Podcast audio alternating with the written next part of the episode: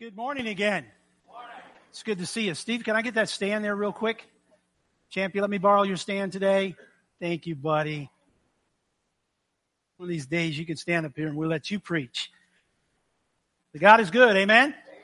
You sounded good and you sounded awesome actually today. Standing in the back, I find myself uh, oftentimes not singing, not because I don't want to praise our Lord, but because you sound so good. Can you imagine what heaven's going to be like? It's going to be awesome. Thank you again for being here. You know, all of us have come here today, perhaps for different reasons. You know, some come because it's a tradition for you to come. Others, it is because a friend invited you, and others maybe perhaps because, you know, it's just one of those things. You saw something going on, and what, what goes on in that place? And you give it a shot. Others, uh, maybe like a friend of mine, he said he was a CEO, and I said, a CEO Christian, I never heard of such. And he said, yes, Christmas and Easter only. And I thought, well, okay, maybe you are. But nonetheless, I don't know what brought you here today, but really I do. And what brought you, who, who brought you here was God himself. And I'm thankful that he did. And I believe that he brought you here for a reason. And the reason why I think that he brought you here today is for someone just to tell you of how much you matter to him. How much you matter to him. In the process of what he's done and what he's done for us and what he's done for you. Your background might be different mine. It probably is. Your upbringing is totally different, I'm sure.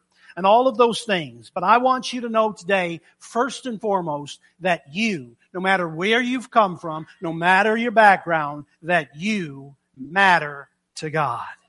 He rose on that third day for you just as much as he did for anyone in this room. He went to that cross and he died for your sins and my sins and the sins of the world because you matter to God. It wasn't that God was raised or Christ was raised from the dead so that he could come back and simply say, Hey, don't worry about me. I'm still alive. It was about you. It was about me. And that's just a beautiful story, if you will, in a nutshell of what Christ has done for us and how he's redeemed us. In, in fact, in John chapter 11, Jesus said these words. He said, I am the resurrection and the life. But he goes on to simply say, He who believes in me will live even though he dies. It's the opposite of what the world says. But God says, even when we pass this life, we have an opportunity to live for eternity because of what Jesus did on the cross and because on the third day the grave could not hold him. Amen? The resurrection of Jesus Christ himself brought more than air to his lungs, Lucado says, and he's right. It brought hope to a lost world and it brings hope to us today. And I pray that you see that in our service and our worship to this master, our master and king. I heard about an atheist that who was a little bit upset because of all the holidays we people of faith might have and enjoy. He told a friend of his, he says, you know, you Christians, you celebrate Easter and Christmas and such, and that's kind of a celebration for you. And even the Jews, they have their holidays which they express, which would be the Passover and such.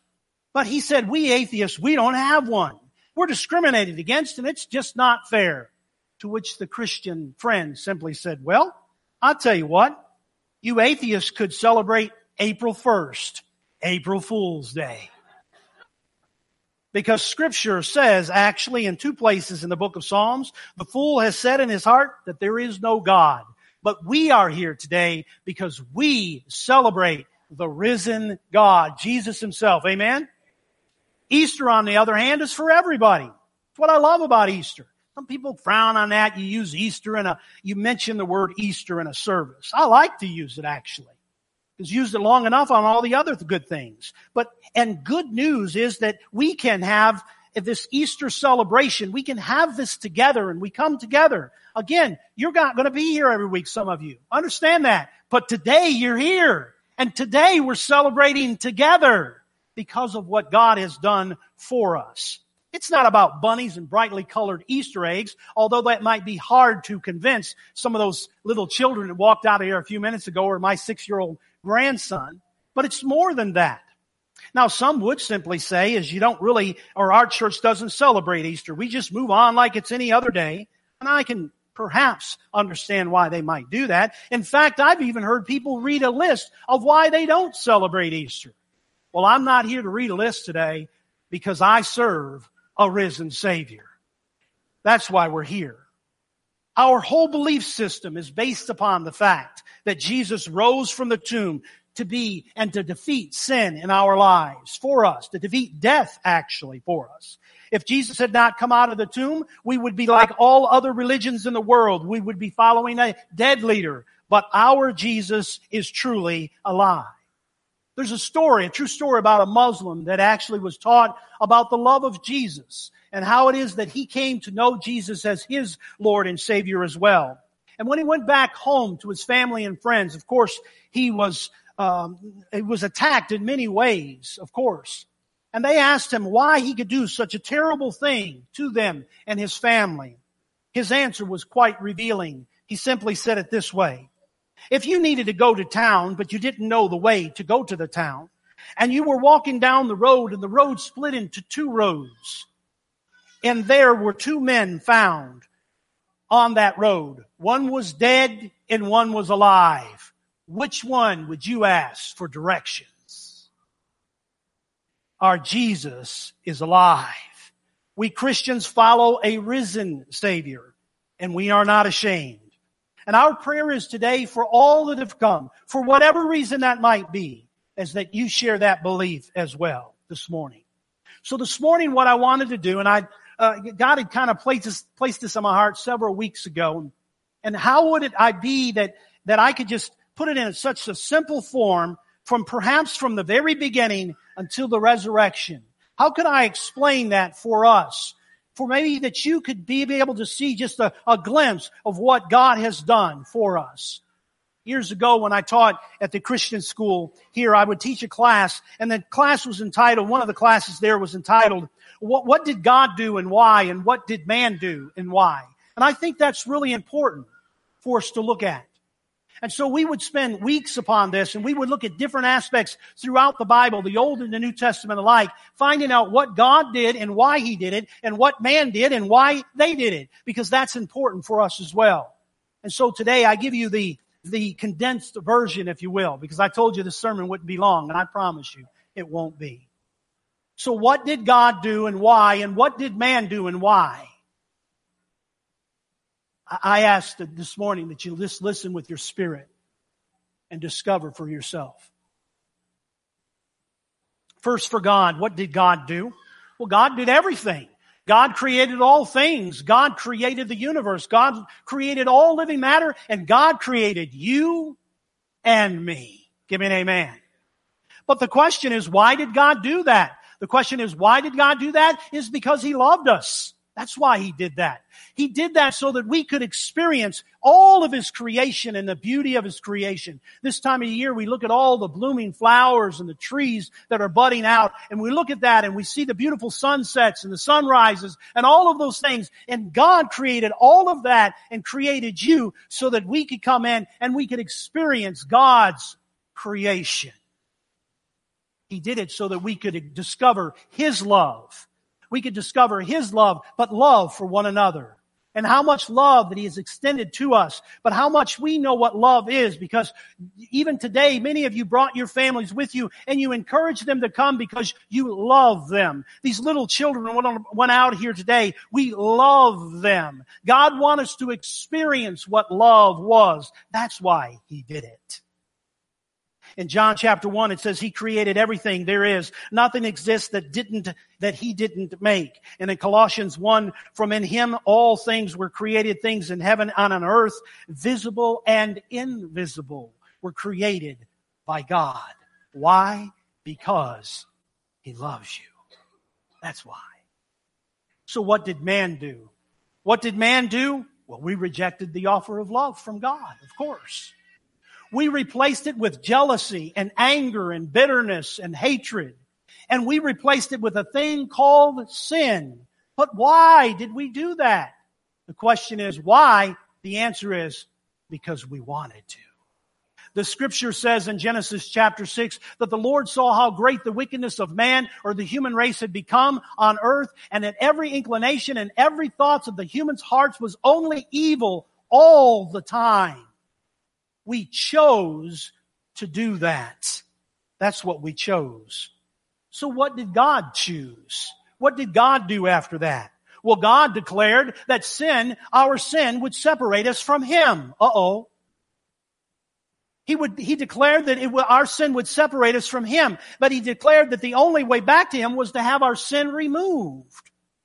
Why would God do that? The reason why God did that is because God is pure, God is righteous, and God is holy, and there cannot be sin in the presence of God ever. And scripture says in Isaiah 59, but the trouble is that you your sins have cut you off from God. Because of the sin, he has turned his face away from you and will not listen to you. Oh my. So what did man do? What did man do? We, we, we attempted to do, we attempted to remove our sin by doing good things. We tried the, the aspect of trying to do something that was good. Oh, we even tried, if you will, and some tried to, to do by worshiping other gods. If this God won't fit our need, maybe this God will. And so what we did is we tried to replace God. That's what we did. But why did we do that is a question, is it not? We did that because we thought that we could pay the price. We did that because we thought that other gods would bless us in return. And in Romans it says no one can ever be made right in God's sight by doing what the law commands. For the more that we know of God's law, the clearer and clearer it becomes that we aren't obeying Him. In Deuteronomy 32, they sanctified or, or in this, this sacrifice to false gods, which are not gods at all. He goes on to explain. That's what we did. So what did God do? What did God do? God rejected our offer. Uh oh. He rejected our offer. That's correct. God rejected our offer of trying to do it good on our own, and God rejected our offer of trying to replace him with other gods. But why did he reject it? It was because that was not enough for the forgiveness of our sins. For scripture says in Ephesians 2, not by works so that no one can boast. And Exodus 20 says that you shall have no other gods before me. Because you remember God is that righteous God. So what did we do when we discovered that? Oh, we tried a little harder.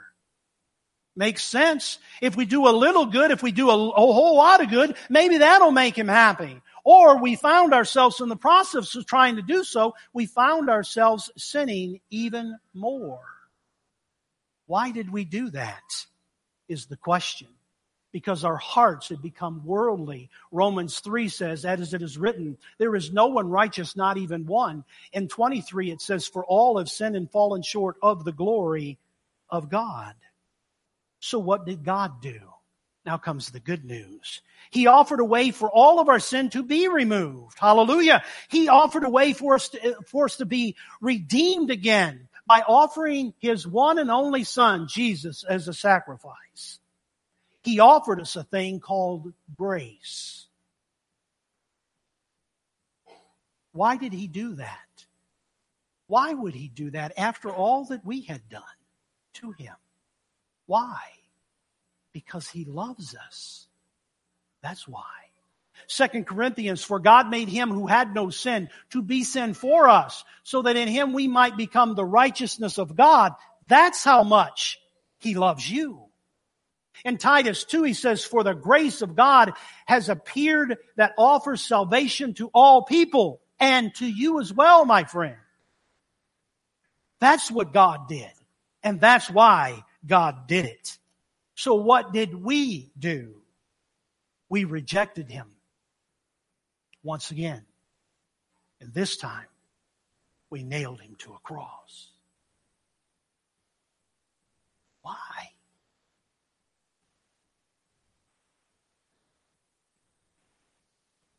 Because we wanted to. Because we wanted to in John chapter 1, he came to this world that was his own, and his own people did not accept him. And of course, in Luke 23, when they came to the place called the skull, the soldiers crucified Jesus next to the criminal. That's what we did. That's what your sin did. Your sin, my sin. nailed Jesus to the cross. It was a rejection of God. So, what did God do? What did God do? he rolled away the stone and he raised him from the dead. I'll say that again. He rolled away the stone and he raised him from the dead. I to say that again. He rolled away the stone and he raised him from the dead. I want to say that again. He rolled away the stone and he raised him from the dead. And the church says, that's what he did. That's what he did. In Matthew chapter 28, it tells us why he did that in this process. It's because he loved us and he wanted to redeem us. In Matthew 28, there was a violent earthquake for the angel of the Lord came down from heaven and going to the tomb rolled back the stone and sat on it. The angel said to the woman, do not be afraid. For I know that you are looking for Jesus who was crucified. He is not here. He is risen, just as he said. He is risen, just as he said. I know I'll never be an angel, but if I was an angel, I'd have loved to have been that angel. I would have been in heaven saying, God, let me be the one to announce that. Let me be the one to say that. Let me be the one to tell them that he is risen, just as he said. The announcement of that. The announcement of that was for you, for me. It wasn't just for Mary and the other disciples or the disciples that were there that day. It was for us. Hmm.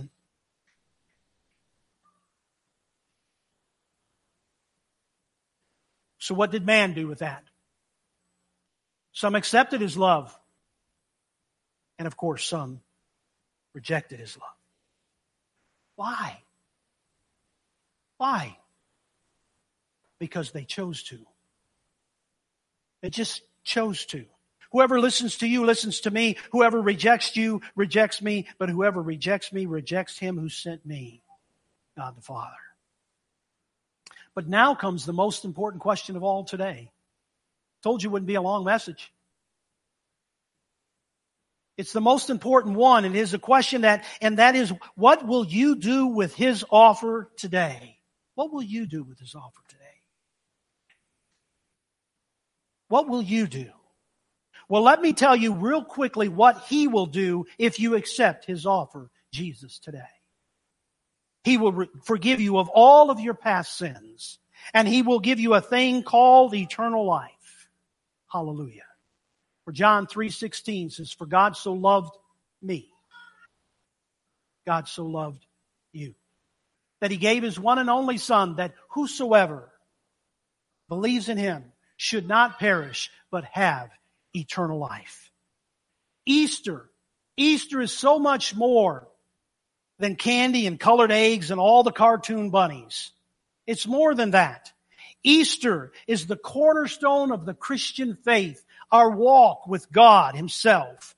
It is the celebration of the rising of the dead. But more than that, it was that the grave is empty and our Savior is alive. And with that, He gives us peace in God. He gives us purpose in life. And He promises that He will give us eternal life with Him forever. That's what He offers today. That's what today is really all about. That's what we celebrate every Sunday at Western Hills. The risen Savior. That's why we're here today. That's why this building exists. From the greeters to the shepherds to the Sunday school teachers and every single member that meets at this place and calls this home. We follow Jesus and Him alone. That's why we do what we do. That's why we sing praises to Him. That's why we commune together and with Him. It's all about Jesus because He is risen just as He said. And we want you to know, and I want you to know personally, how excited that we are about, I am about you being here today. And I want you to know, and we want you to know and experience this for your life as well. We want you to experience the celebration of the resurrection of Jesus in your own personal life so that your sins can be removed and so that you can have the promise of eternal life as well. If you need to experience that, He offers that. And the great thing is, He offers it to you today.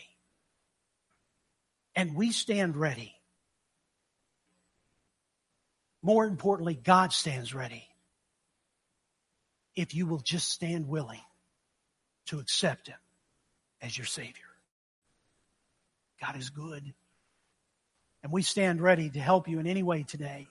We're going to sing a song, and this song is, it's different for some churches, and I understand that. What we normally do is we sing a song, and we invite you to come. If you want to receive Jesus into your heart today is a, a great day, the best day in your life to do that you've never experienced baptism, we would encourage you to consider that as well. If you have a prayer request or prayer concern, whatever that might be, when during the singing of this song, it's just for you. I promise you, you won't come alone. I promise you'll be loved, and I promise you'll be prayed for. And whatever your decision is, come together as we stand and sing.